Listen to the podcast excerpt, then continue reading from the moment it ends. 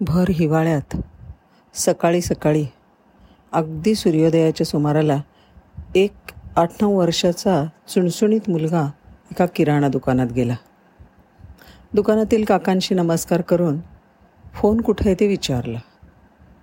कुणाला तरी त्याला फोन करायचा होता.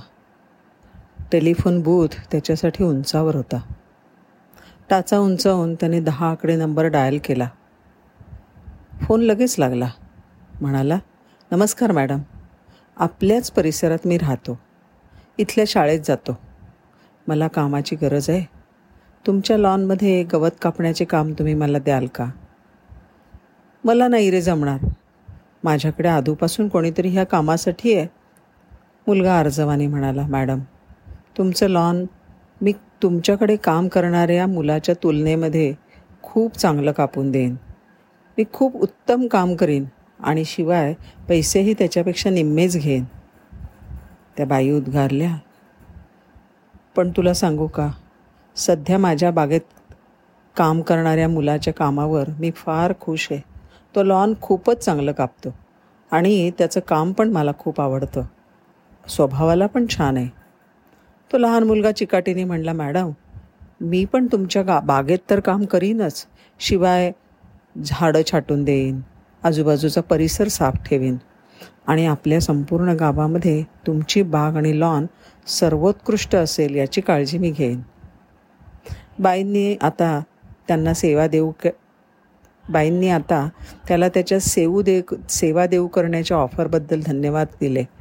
पण नोकरी देण्यासाठी मात्र असमर्थता दर्शवली. आपला नकार त्यांनी कायम ठेवला.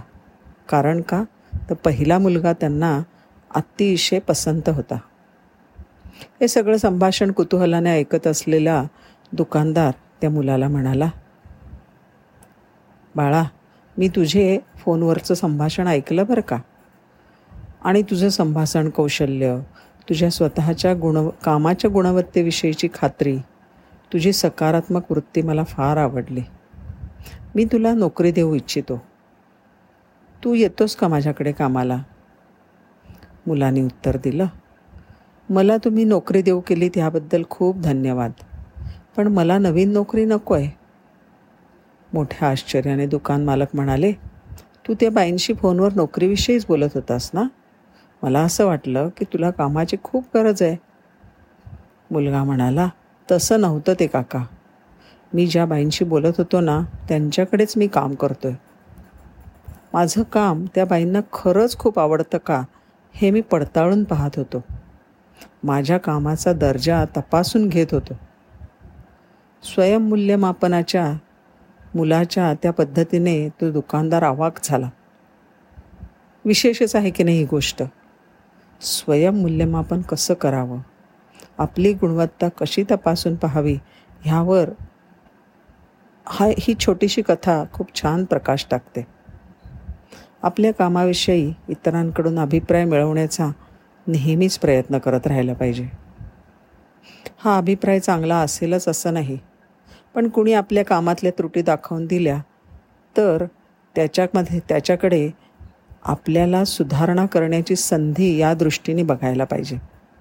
तो मला नावं ठेवतो असं म्हणून त्याला दोष नाही देता कामा. काम नीट सुबक देखणे उत्तम असेल तर माणूस तेथे रेंगाळतोच हो की नाही? सुबकशी रांगोळी चांगलं हस्ताक्षर उत्तम फ्लावर पॉट एवढं कशाला? चांगले पोहे केले असले तरीसुद्धा वाहवा मिळतेच ना? ज्ञानदेव म्हणतात आपण आपल्या वाटणीचे आपल्यासाठी नेमून दिलेले किंवा स्वीकारलेलं काम इतकं उत्कृष्टपणे आणि चुकारपणा न करता करावे की त्याचा त्या कामाचा देवाच्या मस्तकावर भार व्हावा. नमस्कार.